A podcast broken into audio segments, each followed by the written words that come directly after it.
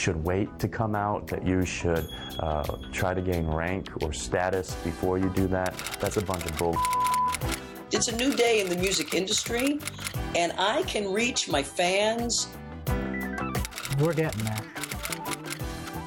I've caused harm to the political agenda, and which I'm actually happy for. I would say probably the best message to them is that they're on the wrong side of history. Whether you're lesbian, gay, bi, transgender, or whatever, love is love. Shout it out to the world. The Michelle Meow Show. Your A through Z, covering the LGBT, LMNOP, and everyone in between show. And now here's your host, Michelle Meow.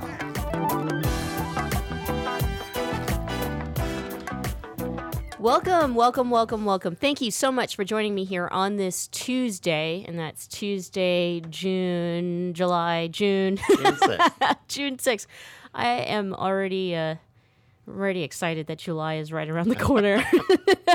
that that's only because yeah, it's true. I'm excited that it, it is Pride Month, and you know all the flags go, gone up on uh, Market Street here in San Francisco on June 1st was very exciting. It's always very exciting. It's a little creepy when you get downtown to Union Square. Um, and you see all the corporations now who have like LGBTQ rainbow branded everything. Um, it is kind of creepy. I mean, we just never really have seen this type of commercialization of, of, of you know pride. At the same time though it does make me kind of teary-eyed and, and proud because you know that that equals progress. It's tuesday. It's my favorite day of the week because you know why. John Zipperer of commonwealth club is here with us. John thanks so much for joining me. Thanks michelle for having me here. Do you get equally creeped out by you know so much rainbow products that there are out there for you to purchase john to be proud of I'm, who you are? I'm not a big purchaser of pride products to be alliterative um, but I probably am a, a, glasses half full sort of person when I see that, knowing how long ago, uh, I mean, how recently it was that big companies would, you know, do everything they could to distance themselves from LGBT stuff. Well, you know, this is the way they show that they're on board and, and that they don't have a problem. And, and uh, right. So, half yeah. glass full. Yeah. You might not catch me with some rainbow Adidas but maybe some rainbow laces. Okay. By Adidas. anyway, happy Pride Month. The only sourpuss there is out there, really, are. Uh, you know, I, I think the, the White House, the president, he has stripped away the celebration of Pride Month that President Obama had put in place. So the, the White House officially is not celebrating Pride. Well, the White House, which did a Holocaust remembrance without uh, noting the, the Jews, um, I think they're probably going to celebrate Pride without gay people. It, it, it's just what they do. That's just what they do. Before we get started with the program, let's check in with John. Uh, John, do you have any headlines that you want to throw at us? What's going on? I mean, the world is still. Oh, well, I don't have any good news. I mean, literally right now, there's breaking news about a man with a hammer attacking um, a police officer in Paris. And I think, you know, we're still dealing with the fallout of what happened in the UK, you know, the two attacks there. So, um, and of course, Donald Trump uh, used the London attack to attack the mayor of London, who was uh, uh, the city's first Muslim mayor. So who knows who he'll attack now about Paris? Just another day in paradise. Our hearts go out to all those have been inf- affected and impacted by these tragic killings. I mean, I, would like to put out there. I did a recent Facebook posting, and you know, it's like I, I stopped commenting uh, so much on um, these tragic events, these these killings, because some of them go underreported, and and there's they're they're happening so often and so much lately, and we've just reached this era of intense violence, in my opinion, and so. You know, I, I don't have a, a, a dissertation on what we need to do for, for safety, or what the only thing that I can offer right now is compassion and love. And I hope that if we can dig deep. I mean, even Albert Einstein had said to solve all of our world's problems, including war, all we need is love. So I'm going to end on that and let's get today's program started. Speaking of Pride, um, I had this great, great, great time touring the Asian Art Museum here in San Francisco and got a semi private tour with David Lei, uh, who's a, an incredible force to be reckoned with here in the San Francisco community. Um, he's been on the board of the Asian Art Museum. He uh, also has been um, instrumental in the Chinese uh, uh, parade, and and the, he he basically gave me some information, what might be little. Um, small information of, of LGBTQ presence within Chinese history, especially here in San Francisco. Um, so we'll talk to him a little bit about uh, LGBTQ Asian history or Chinese history, if you will. Today's program is brought to you by Pacific Fertility Center. When life needs a little encouragement, Pacific Fertility Center will be right by your side. Visit pacificfertilitycenter.com. I kind of have already introduced David. Uh, Like I said, he is a force to be reckoned with. He's huge uh, contributor here in the San Francisco uh, cultural community and has done so much. Um, and so I'd like to welcome David to the program. David, thank you so much for joining us. Oh, glad to be here. Thank you. So let's talk about the Dragon Boat Festival. I bring this up because uh, you had mentioned that it could be the the gay Chinese festival if we looked at it from one perspective. Let's talk about the history first so that people understand the context of what you might mean. Well, the festival itself uh, goes back to Neolithic time. Uh, is more of a sacrifice to the dragon god, uh, which controls the rivers. China civilization started around the uh, river valleys, so the rivers were very important. So the Dragon Boat Festival, then later on by Zhou time, uh, there was a minister named uh, Qu Yuan, and uh, he was uh, very important in the uh, Chu court. This is area near Hunan, and but he was later rejected by the emperor. Uh, wrote a lot of poems about this, and when he heard that the uh, the kingdom that he served uh, fell, he committed suicide, and then all the people tried to save him with dragon boats or with, by boats, and then later on uh, made dumplings to throw into a river to feed his soul. So that tradition still continue. We still eat zongzi, which is uh, Chinese tamale, uh, to commemorate this patriotic uh, poet who committed suicide. So that's basically the the story that everyone kind of knows or, or is popularly understood for the holiday. Oh yes, for well, this holiday's been uh, celebrated since Tang time, about 1,300 years ago, wow. uh, and very popular to this day. Mm-hmm. Uh, on the fifth day of the fifth month on the Chinese calendar, which this year was uh, May 30th maybe 95% of all Chinese will eat this zongzi, this Chinese tamale. And uh, remember Qu Yuan, who uh, was very patriotic.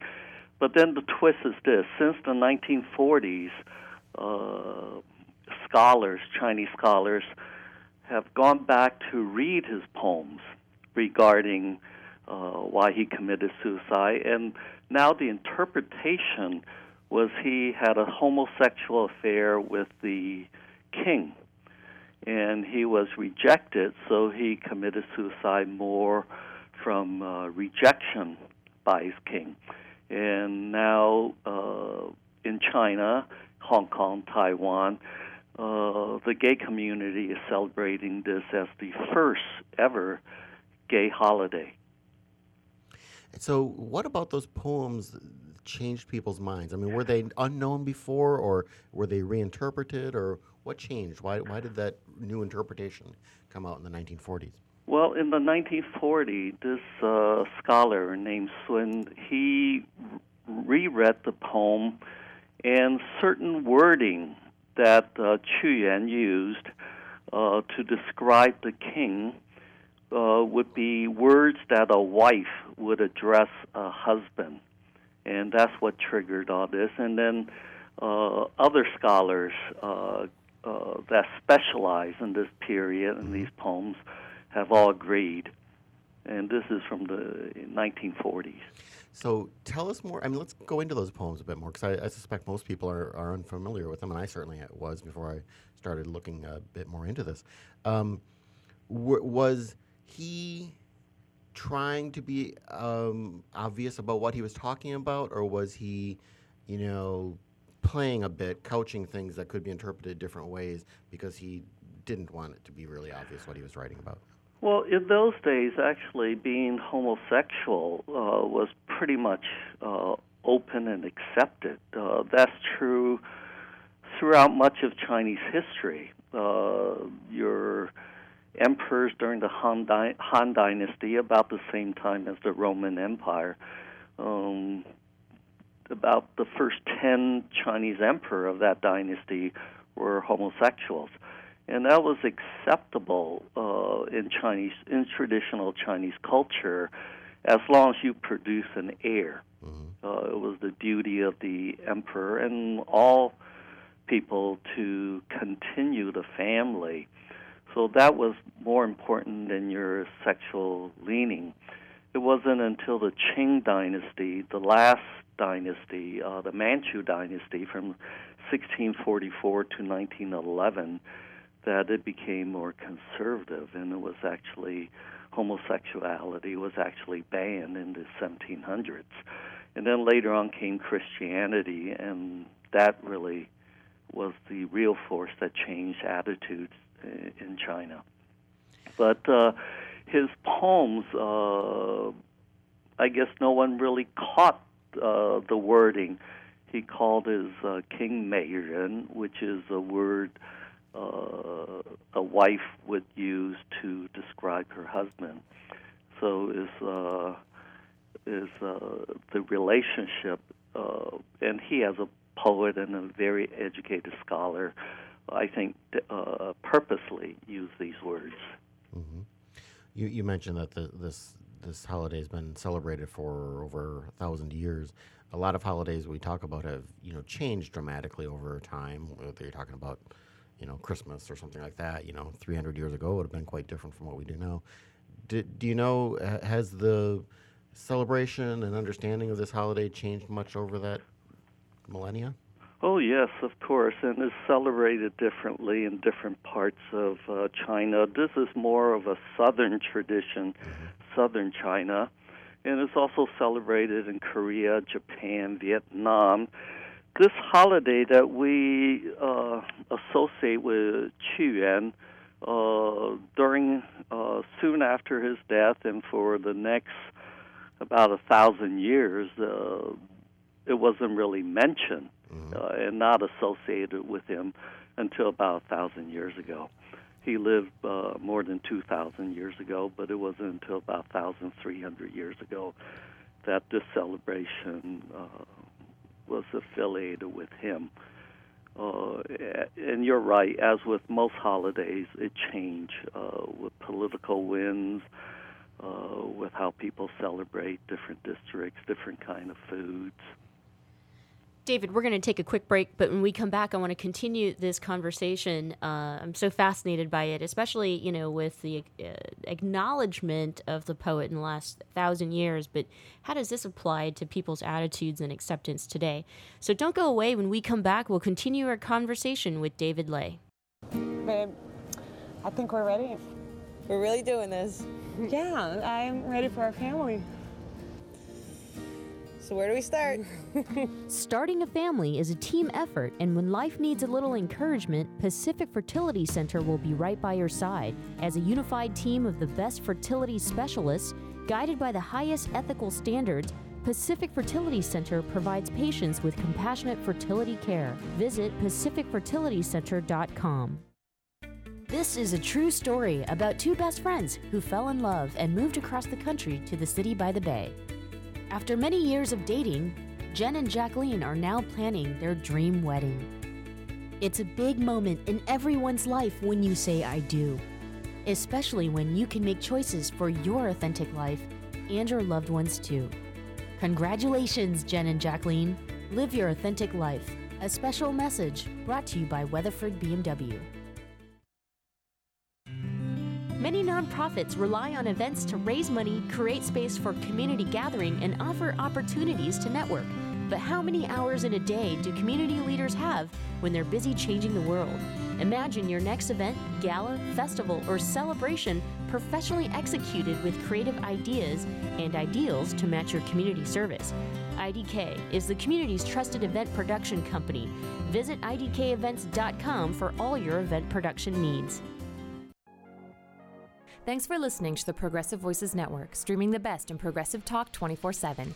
Keep the progressive conversation going on by joining our community. Each week, we send out an email that covers important things taking place in the Progressive Voices Network and throughout the progressive world. Be the first to know of upcoming shows, schedule changes, exclusive programming, and more. Simply go to progressivevoices.com and sign up for our mailing list. It's that easy. ProgressiveVoices.com. Thanks for listening, and thanks for joining the Progressive Voices community. And now, back to the Michelle Meow Show. Welcome back. Thank you so much for joining me here on this Tuesday. I'm Michelle Meow, your host. John Zipperer of Commonwealth Club is here with us, and our special guest by phone is David Lei, uh, who's on the board and, and with the Asian Art Museum. And we're talking about how the Dragon Boat Festival, which has been around for many, many, many, many years, um, how it might be Chinese gay a Chinese gay festival in some ways. And so, David, right before the break, I had mentioned that while uh, the poet had has has been acknowledged, and, and and there's been scholars who have done some research and have taken his poems to be somewhat of a love poem to the king. Um, how does this how what about the social acceptance in modern times? So especially here in san francisco you know it, i know that the dragon boat festival has been around for over 20 years or celebrated for over 20 years here in san francisco. Is it talked about Do, are people acknowledging that the poet may have been gay? No is this is uh, not widely known. Uh, it's just the chinese attitude traditional chinese attitude for homosexuality was quite open. Uh, we have a lot of literature, Chinese literature regarding this subject, and is uh, pretty widely accepted, as I mentioned, till the last dynasty. And even here in San Francisco, in around 1915, there was a openly gay opera singer, Chinese opera singer, and he was getting some problems with the uh, some of the local, uh, some of the Chinese institutions. But the Six Company stepped in and basically said, leave him alone, it's okay. And this was in 1915. Uh, that's documented by the uh, Museum of Performance and Design, uh, a brochure they came out with on Chinese opera, and that was mentioned in that brochure. Is is this interpretation somewhat controversial among some scholars, or is it now pretty widely accepted? I think amongst the scholars is uh, accepted because uh, some of the uh, most prominent people uh, studying that period have said yes, this is the correct interpretation, yeah. but it's not that well known. And the Communist Party in China uh, generally uh, have put down homosexuality mm-hmm. as a mental disease until very recently. Go ahead, John. Oh, well, I was actually I wanted to dive back more into the history of kind of like what it was like at the time, and so he was a, a minister in the king's court. Is that correct? I mean, That's correct. And and so assuming this wasn't uh, you know something verboten at the time, so the court would have known about it. It's likely the people would have known about it as well. I'm not sure about the people, but it was very much accepted uh, in the Chinese courts, and well, mainly because it's only the wealthy, the educated wrote yeah. about their history. So, what happened on the common level people uh, were not quite sure their attitudes, but different, uh, definitely amongst the educated and the wealthy, it was pretty much part of life. Yeah, I suppose the common people were really just following Twitter at the time. well, speaking of you know social media and outreach and getting it out there, um, you know, like for example, David, I didn't know until you had mentioned it. I, what what ways can we put this information out there, or should we not, or should we just kind of wait for others to put the information out there. And speaking of the Asian Art Museum, are there pieces or the poems available? Uh, which, if we were to, to do an exhibit of some sort, is it available? The poems are widely available. You can probably download uh, on the internet. Uh, he's one of the most beloved poets. Qu Yuan was, uh, and he's known more for his poetry. Uh, so that's widely available. At the Asian Art Museum, uh, we haven't done anything in this area. Maybe we should. Uh, how uh, sexuality is looked upon in Asia.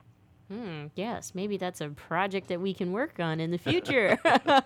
um, as we as we start discussing like LGBTQ Pride Month, I mean the Dragon Boat Festival is just one example of uh, some possible crossovers in terms of intersectionality or the inclusion of sexual orientation and gender identity within our history.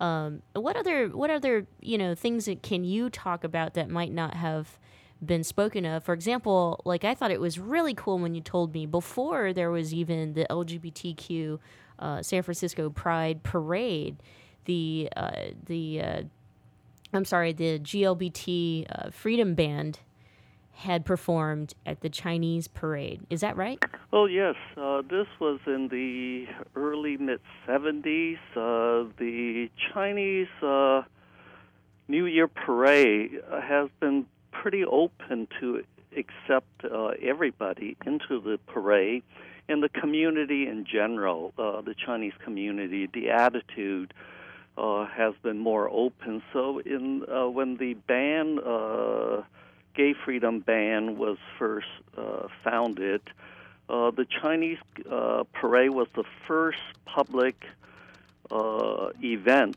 to invite the gay freedom band to play for a huge audience. I mean, this is the this was the largest crowd gathering event in Northern California, annual crowd gathering event, and the Gay Freedom Band was uh, very much uh, appreciated and accepted in the parade.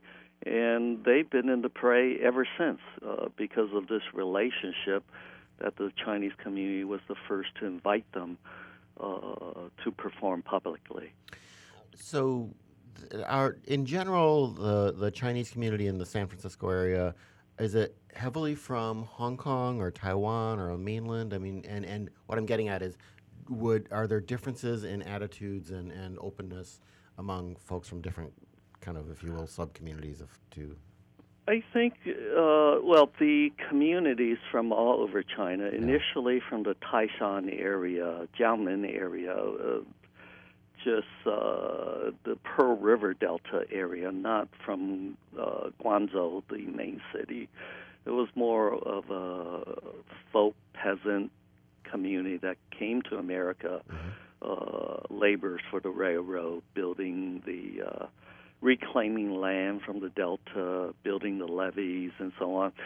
Uh, it wasn't until 1965 with the uh, new immigration law that uh, more Chinese came because the Chinese were excluded since right. 1882. It was the first group uh, named the Chinese that the Chinese cannot come to America from 1882 to 1943. In 1943, because China was an ally of the U.S., so Congress uh, then changed the law and says 105 Chinese can come into America each year. Liter- literally just 105? 105 until 1965. So the Chinese were excluded. It was the first group to be named, and the Chinese fought back. And partially because of that, uh, civil rights discrimination, the Chinese have always felt that, in many ways, like the Jews, to be more progressive in terms of civil rights and who's included, who's excluded. Uh, so the the real story is the Chinese really fought back against these discriminatory laws uh, with more than 10,000 lawsuits against the U.S. government. This is a population of Chinese in America at that time of about 110,000. So you, 9% of the Chinese in America sued the government. And more than 20 of these cases went to the Supreme Court to win for all Americans certain of our uh, civil rights like equal protection under the law, right to a public education, political asi- uh, political asylum, what makes you a citizen, being born here. So the Chinese were at the forefront because they were the first to be legislatively uh, excluded. Yeah. So, uh, so there's that attitude of uh, being more open, uh, more accepting. I think uh, within the community, and that's why the uh, Gay Freedom Band was invited uh, to come. Besides, they were a great band. they were a huge, great band. They did good music. So, do you think uh, over time the popular understanding of the Dragon Boat Festival will change and, and to include this interpretation of it, or do you think it will always kind of remain uh, on the scholarly level? Uh, Well, it depends on which community picks it up. Mm-hmm. Uh, it, you know, I can't predict that. Uh, China is still very down on this, but it's changing quickly. And there's uh, like cities like Shanghai is quite open about this, uh, and the gay community there, uh, they're pointing to this as the first Chinese Valentine's Day uh, for gays. So uh, attitudes are changing, uh, but I'm not po- I'm not sure how which directions they'll go. Yeah. Well, I wouldn't be surprised if we saw stuff happen in Taiwan, which obviously has been very Yeah. much at the forefront lately of LGBTQ stuff. Yeah. And then, of course, this holiday celebrate other things as well. It's also the day. It's supposed to be the hottest day of the year. So Oh. there's uh, to this to get rid of the five poisonous animal is another thing. Uh, eating special kinds of food, drinking this realgar wine, which is really a pesticide, which they stopped drinking. David, uh, I know that you have a really busy day, so just a couple more questions for you before we let you go. Yeah. Um, this year marks the 47th annual celebration of the San Francisco Pride Yeah. Parade and celebration. You yourself, as I had mentioned, have been instrumental with the Chinese parade. I I think that we have such beautiful parade celebrations here in San Francisco, and in some ways, I mean, it all merges at some point or intersect in some ways. Um, what do you, what are your thoughts about how we can best represent our communities in all of our celebrations? Well, about uh, decade ago or a bit more, all of these uh, parades got together.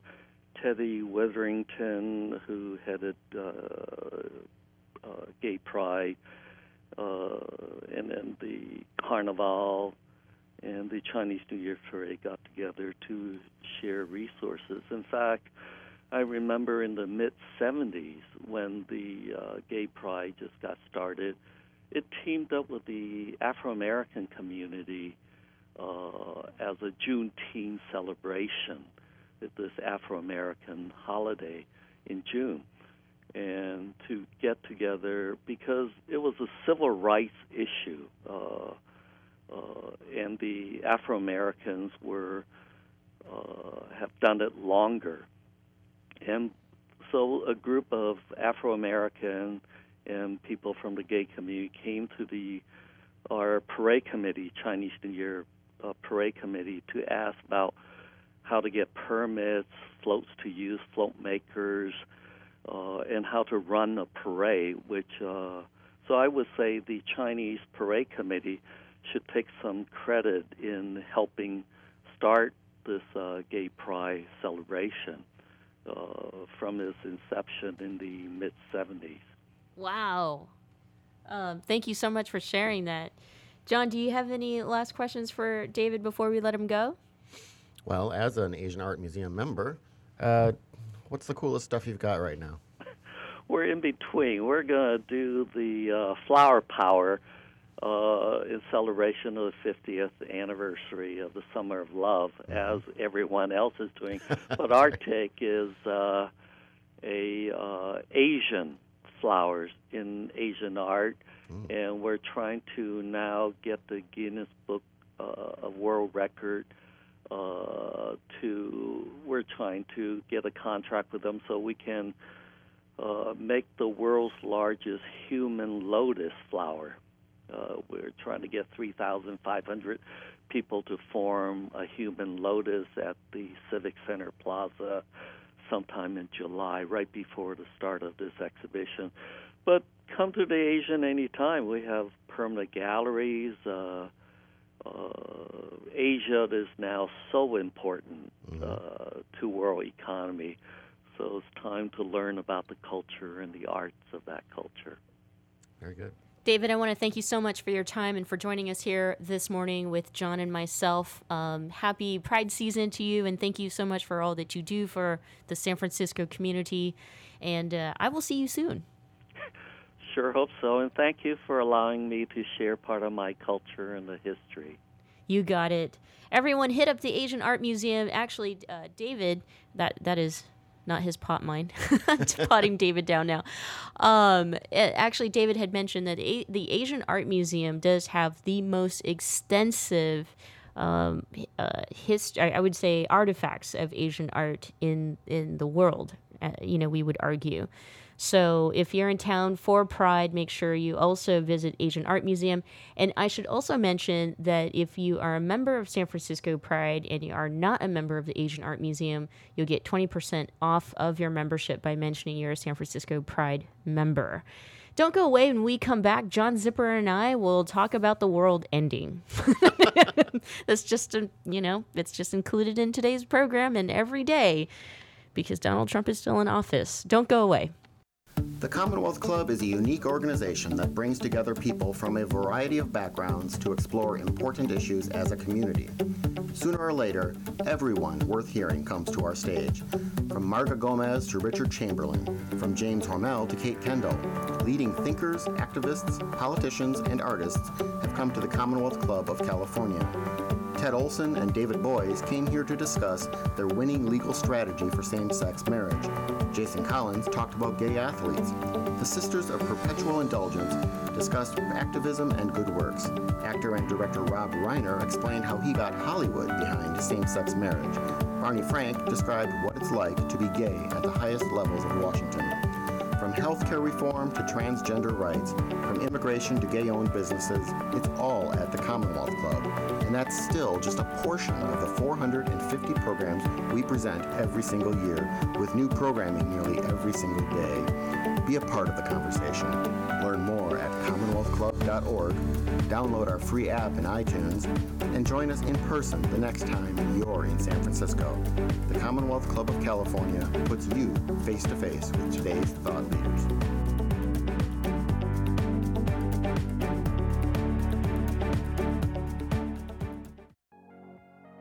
Thanks for listening to the Progressive Voices Network, streaming the best in progressive talk 24 7.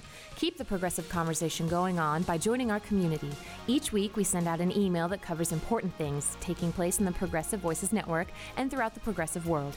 Be the first to know of upcoming shows, schedule changes, exclusive programming, and more. Simply go to progressivevoices.com and sign up for our mailing list. It's that easy.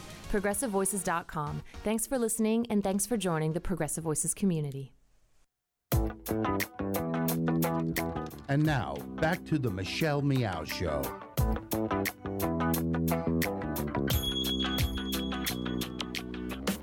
Welcome back. Thank you so much for joining us. I'm Michelle Meow, your host. John Zipperer of Commonwealth Club is here with us. Um, John, before we dive into a bunch of things that's going on in the country politically, I should mention that John hosts his own show. It's the week to week political roundtable talk show that airs here on the Michelle Meow Show, uh, 4 o'clock on Fridays, and that's West Coast time. Um, last week, you had invited me as press to attend an event with Nancy Pelosi, and sadly, I wasn't able to miss it because that's just what happens when uh, you're involved with Pride. Um, I wanted to ask you though, how did the event go, and kind of you know what you got out of it? She was very chatty, um, and I mean that in a, in, a, in a positive way. I mean, she obviously she was there to talk, but I mean, this was on the 30th anniversary of her getting into Congress. Uh, she had actually uh, taken the seat during, on a special election because of the death of the person who had held it before. and uh, has been there ever since. And of course, currently is the highest ranking female politician in the country, making her one of the most powerful people literally in the world. Um, so she, you know, she's been there through George W. Bush. She was there through Obama. She was there through Clinton and, and uh, George Herbert Walker Bush. Um, am I missing any presidents? Okay, that's all. Uh, so you know, she's she's seen you know politicians she disagreed with and what, and ones she agreed with, and times when things are going well and such. And she was asked by the moderator, who is Scott Schaefer from KQED here in town, and um, he said, "Okay, so so what's different about now? You know, what really is different?" And and uh, she kept coming back to saying, you know, eh, even with George W. Bush, you know, someone she was at loggerheads with politically on, on policy on a lot of things, they were still able to work together on certain things, and they could still talk about facts. You know, they could have different ways of dealing with those facts, different interpretations and such, but there were certain things that they knew were facts. And she says that's just not the case with Trump. I mean, this really is something she's never dealt with before in politics, so it's new for her. That's scary. I mean, I mean, just from Yeah. the perspective of if you've got these seasoned politicians, seasoned politicians or expert politicians, and I mean because of tenure, Yeah. um, who say, "Hey, throughout all these uh, presidents that I have worked with, this one I cannot work with."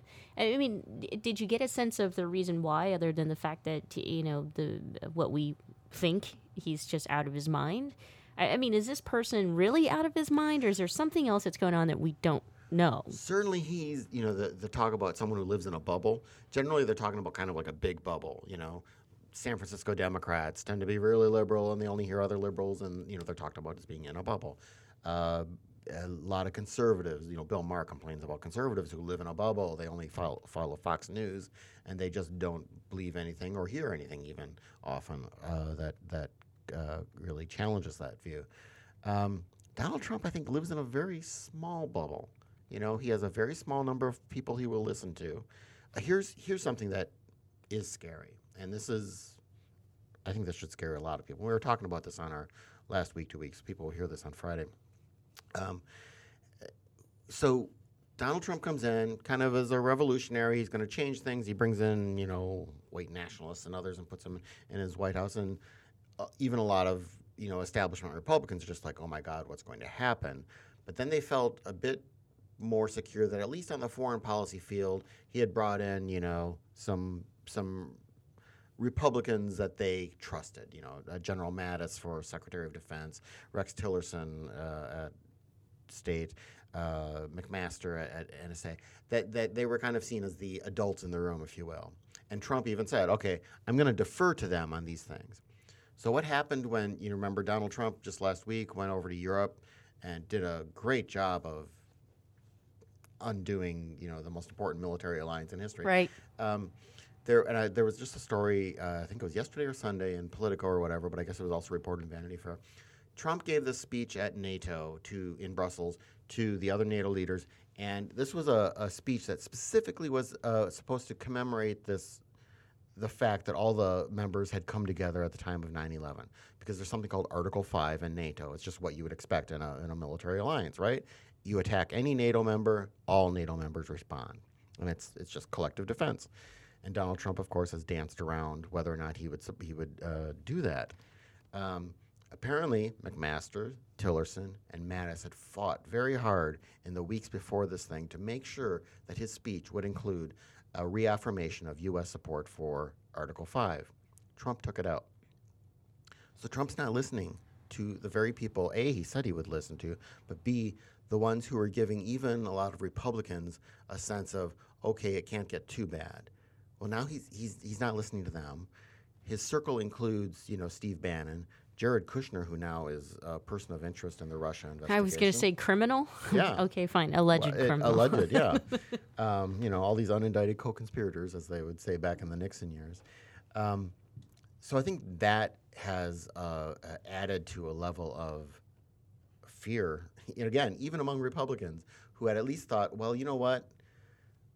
He's got some adults there who will keep him from doing too much harm, and we're going to get, you know, our our dream stuff. They're going to get tax reform and stuff like that. And by tax reform, they mean, of course, major tax cuts at the top. Um, it doesn't look like they're going to get anything. And, you know, on the international scene, it's pretty much a horrid mess. So, uh, on that uplifting note, how are you? Uh, you know what's interesting is, I mean, Commonwealth Club did do, you know, program that was all focused on the first hundred days of Yeah. Donald Trump, and I think you guys are now focused on the next hundred days of Donald Trump, and it looks like we're trying to jump from, uh, you know, the the or taking it at least hundred days at a time. um, so we saw the first hundred days really uh, just about. I think I think it's a, it was just like yanking a tooth out really quickly in and and shocking the country with the controversial executive orders uh, that the president had attempted to you know he signed it but attempted to make uh, as a, as an order for people to follow. But you're seeing that even the supreme court is stepping in. And now the second 100 days looks like he is moving into shocking the rest of the world or i guess you know some international leaders. Well, what do you think, in your opinion, just kind of through the programs that you guys have been producing? I feel like our, our our first initial reaction was to resist, and we have been resisting, and there's lots of work into place, and then now we're talking about what we need to do from a local or state uh, statewide approach in, in kind of fighting back and, and resisting. Uh, I, I'm at a loss. I mean, I, I think that that's just where I'm at. I don't know. It, it feels very, very scary, like we're walking into a, th- a thick fog and we can't see anything. I think I've said this before, and for a lot of our lives, if at least whether you were interested in politics or not, you could kind of say, okay, no matter what happens in Washington, things are still going to stay somewhat normal in our, my life. That might be bad or good in your life, but I mean, it, it, you know, it's it's not something radical that could change. I think that certainty is no longer there for a lot of folks. Second, going back to your thing about the next 100 days, I think the next 100 days is going to be increasingly about Russia. You know, I've said I think I've said it on this program, said it elsewhere. Um, I did not think that Trump, you know, necessarily directly colluded with with the Russians, uh, the Russians directly affected votes, but that they might have, you know, some of his people might have worked with Russia to try to, um, you know, obviously sway the public opinion and and you know hack things and stuff like that. So what's the story that comes out early this week? that in fact the Russians tried to hack voting machines in Florida. So Oh my gosh. yes. Now and then take again. This is like okay. So this will sound like a weird aside, but it's not. So Vanity Vanity Fair, no, New York Magazine had a big article on how to plan your impeachment party. You know, put it off. It's going to take a longer time f- before that happens. But um, I think there will be a lot of people having kind of like TV watching parties this Thursday when James Comey, the former FBI director, testifies before the Senate Judiciary Committee, I believe it is. Um, and that is the the you know Comey was the guy who was fired by Trump, who who then it came out that Trump had apparently asked him to lay off or directed him, however you want to interpret that, to lay off the investigation into Mike Flynn, uh, the former I think very short-lived uh, national security advisor. Um, that's going to be potentially the biggest thing to hit Donald Trump so far in his presidency, which has already been very tumultuous. And this, what, what I'm going to say is just that this whole Russia investigation is continuing. Robert Mueller, who's now leading the investigation within, uh, I believe, the Justice Department, uh, you know, he's not going to roll over. I mean, this is going to be serious stuff. We're going to be having hit the Trump administration uh, what on a weekly basis. We've had it already where it's been kind of a daily kind of thing where we've had big news. So that's what's going to happen in the next 100 days. And to tie this all together,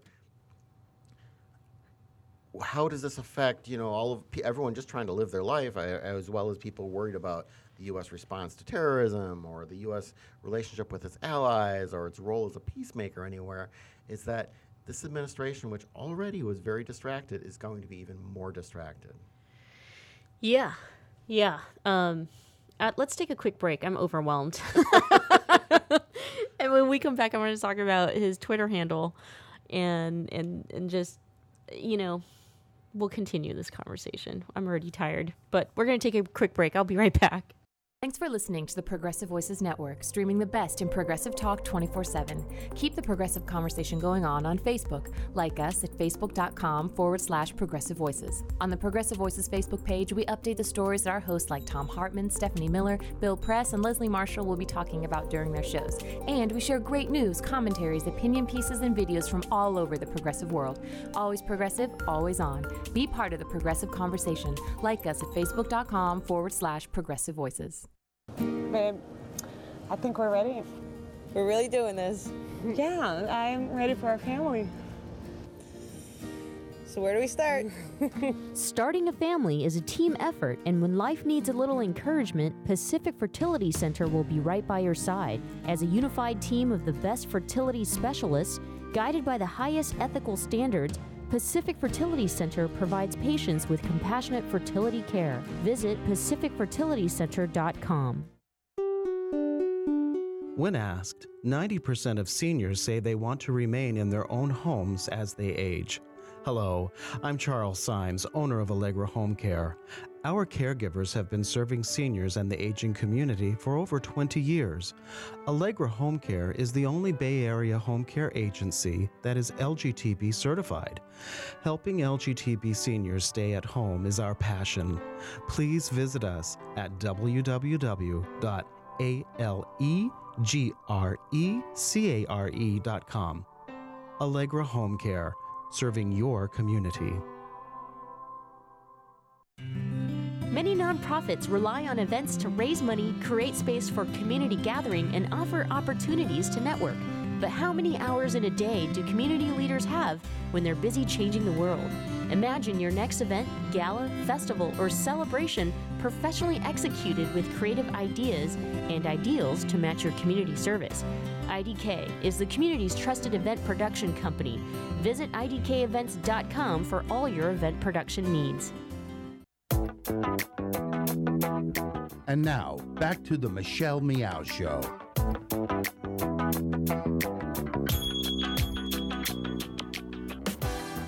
Welcome back. Thank you so much for joining me here. I had a great time in the studio, and I know it's been challenging for me to get into the studio and do these shows. Uh, and I, I mean, I keep blaming it on pride, but I think it just, I think I'm struggling like just everybody else out there. It's a struggle to get to work, it's a struggle to turn on the television, it's a struggle to check your Twitter feed, especially when the president is tweeting in yes. the middle of the night. John Zipperer of Commonwealth Club is here with us. So, John, right before the break, I wanted to talk to you about Donald Trump's Twitter feed, and it, it, it's it's like we can't describe it as anything else but a meltdown um, in a lot of ways. Uh, a, a kid with a phone throwing a tantrum, who's unhinged and impulsive. and self-destructive well let's let's talk about how it's it's self-destruct i mean he literally has put himself or has incriminated himself in a lot of ways especially uh, his responses ban? to the travel ban yeah so his staff has been going out there and i guess legally as well in, in legal arguments you know the uh, the the government's lawyers in defending his uh, immigration executive order let's call it that or travel executive order saying it is not a travel ban and then twice, yesterday or Sunday, I forget if it w- if it was both days or separate days, he in an email specifically said, or in a text, a tweet specifically says it is a travel ban. I don't care what anyone else calls it. It is a travel ban.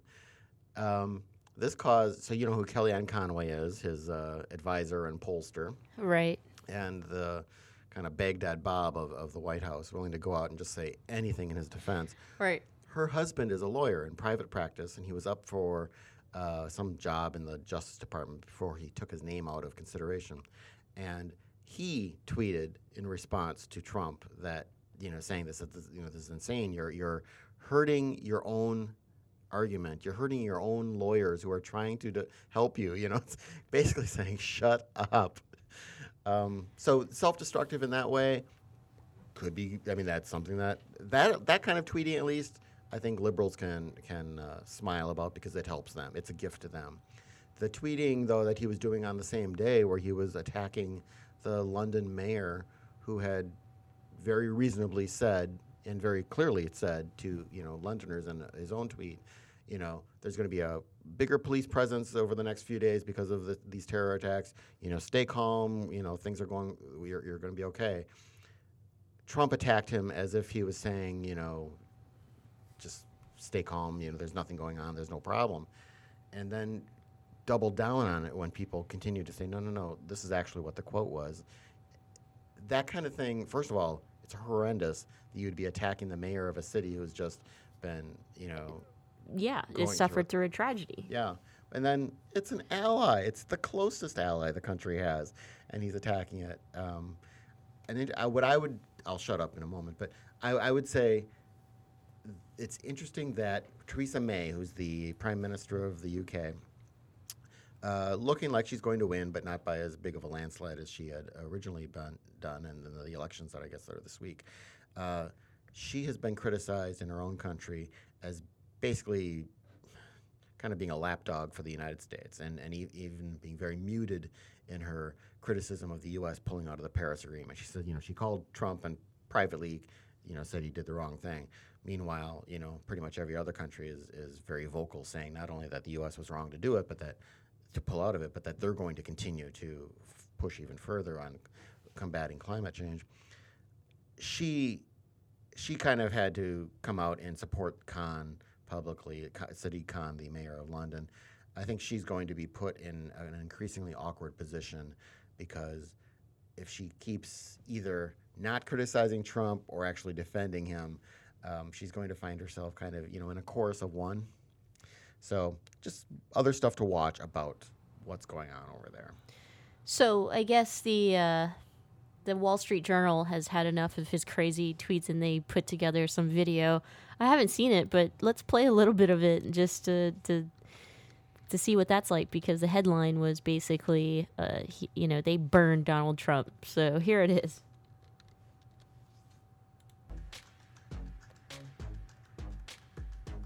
Now, tweeting happens to be a modern day form of communication. It's a modern form, it's a great form, modern form, tremendous form, modern day form of communication. I'm not saying I love it, but it does get the word out. Twitter is a wonderful thing for me because I get the word out. I can do in 140 or 280, or I can, you know, I, you could extend them. All I do is dot, dot, dot. You can put it down, but it is a very effective form of communication. I'm not unproud of it, to be honest with you. Let me ask you, should I keep the Twitter going or not? Keep it going? I think so. I think so. Why waste the time? Why distract? What, but why do you care? If I tweet uh, two or three or four or five times a day, and if most of them are good, and, and I, I really want them all to be good, but if I make one mistake in a month, now this one I don't think is going to prove to be a mistake at all. No one's talking to me about the president's tweets. No one's talking to me about any of those issues. Twitter, if I don't do that, I won't get my word out. Foreign leaders, the president tweets something, they should ignore it? They're not um, sitting there texting me and saying, What was this tweet about? I, I think the president's tweets stand for themselves. I think the president's tweet speaks very clearly Sean for. Spicer. His tweets do speak for themselves. To me, it's chatter I don't focus on. This obsession with covering everything he says on Twitter and very little of what he does he- that's, as that's his, president. that's his preferred method of Kellyanne. communication with the American not people. true. I think social media for the president is extremely important. What are you? Uh, tw- you're equating me addressing the nation here in a tweet? I don't. I mean, that's the silliest thing I've ever heard. you, you people are the silliest thing America and the world has ever heard. Donald Trump's Twitter feed. Uh, that's Donald Trump basically saying that Twitter is the best thing on earth and the best way to get out information. But uh, that is far from what the White House is saying and, and kind of contradicting themselves that it's n- not everything on Twitter should be taken seriously from the president. Certainly, one of the least uh, desired jobs in the world right now is being his press secretary. Yeah. Uh, which there are rumors that Sean Spicer will be out very, very soon, and uh, we haven't seen as much of him as we we ha- Do you think have he's like sitting in his in his office, kind of cowering in a corner, saying, "Please fire me! Please fire me! Please fire me!" I think he keeps showing up to work with the wrong pair of shoes on each foot and has the excuse to go find the right. oh damn! Did it again? Gotta stop dressing in the dark. um, well, well. Speaking of, you know, just kind of where we're at the next hundred days, the focus of where Commonwealth Club is going, or actually the media. It, it's it, there's something that someone says like, pretty soon the president's not going to have anybody helping him run this country except his family and Breitbart. Well, PJ O'Rourke, when he was at the Commonwealth Club, he was asked, uh, you know, so, you know, all these people in the audience are saying, well, when is there going to be impeachment? He's like, look, I don't know when that's going to happen. It might not happen, but I know when Republicans will turn on him. And he said that'll be when Fox News turns on him. And uh, I mentioned that last night uh, on the week to week, and, and one of the panelists said, yeah, and some of them already are. Mhm. Uh, the Wall Street, you, you- you're just playing this thing from the Wall Street Journal, which is owned by Rupert Murdoch, who also, of course, runs Fox News. Um, certainly, that part of the right wing media world is starting to at least hedge its bets, I think. Breitbart, of course, is all in. They're going to be there until, you know, the, the Reichstag is, is, is bombed or whatever. But um, the rest of us, I think, are, are noticing that, that uh, some of the rats are leaving the ship. I still think that, you know, we should be very active and involved politically as much as you can. Um, that's locally, statewide. I think locally is more important at this point. I also think that we need to be vigilant in staying safe, uh, whatever that means, you know. So don't walk alone at night. Don't find yourself in strange, well, I shouldn't say strange, but like neighborhoods or places that you normally that you normally wouldn't frequent. And I think for for a lot of times, especially if you're other, if you're a person of color, if you're LGBTQ, um, you know, or Muslim or Jewish, or you know, I, I feel like it, other. Uh, just to make sure that if you are in places that you're un, you're not familiar with, that you're taking buddies with you. Uh, yes, I think going back to the days of carrying a whistle or pepper spray uh, would be appropriate. Um, I also think that you should, I mean, all of us protesting, being angry, being vocal uh, as much as we can, but also unify folks, you know, bring people together. I did a fundraiser for San Francisco Pride, and it was something that was different for the organization for much of the 47 years that it's been around, and that was a diversity call, a true celebration of diversity and bringing various communities together through food and culture and talked about, you know, how embracing an authentic identity is a challenge here in this country. So, whether that identity is sexual orientation, gender identity, or ethnicity, um, how whatever authentic identity we're trying to to be, it it's it's it hasn't come with uh, challenges, and that's what living in America is like. And I think that that's the American value that we need to fight for. What do you think, John? I think that's very well said. Um, I think uh, right now we talk a lot here about you know keeping informed about everything um, that's going on in the world and in, the in the country, but uh, also uh, another part of that is not letting it distract you, not letting it ruin your life, not letting it stop you from doing um, what you should be doing. I mean, that, don't don't let. I don't think Donald Trump has a master plan to prevent gay people from enjoying their lives, but that will be an uh, an unintended, but uh, certainly on his his side, uh, welcome uh, side effect if people do that. So Yeah, now more than ever. I mean, pride celebrations, festival, uh, festivals, cultural celebrations. I think need to make sure that you're reaching out to an inclusive community. That's how we're going to unify each other. Let's not have this president break us for what we have been doing by building our communities. So you know, I I hope that for for much of you who even are Trump supporters and maybe just monitoring my show. I don't know how you stumbled across it. If you're listening, you know that that uh, building community, changing hearts and minds, and bringing people together that has been an American value, And this president isn't going to change that. Not one person in this country can change that. Thank you so much for joining us here on this program, The Michelle Meow Show, your A through Z, covering the LGBT, LMNOP, and everyone in between, airs 4 o'clock West Coast time here on the Progressive Voices Network. John Zipperer of Commonwealth Club hosts his week to week political roundtable talk. So if you'd like to hear more, uh, regarding John and his thoughts and politics. Make sure you tune in on Fridays. For everything else, you can head to michellemeow.com or you can go to commonwealthclub.org for everything John Zipperer and the Commonwealth Club. We'll see you tomorrow.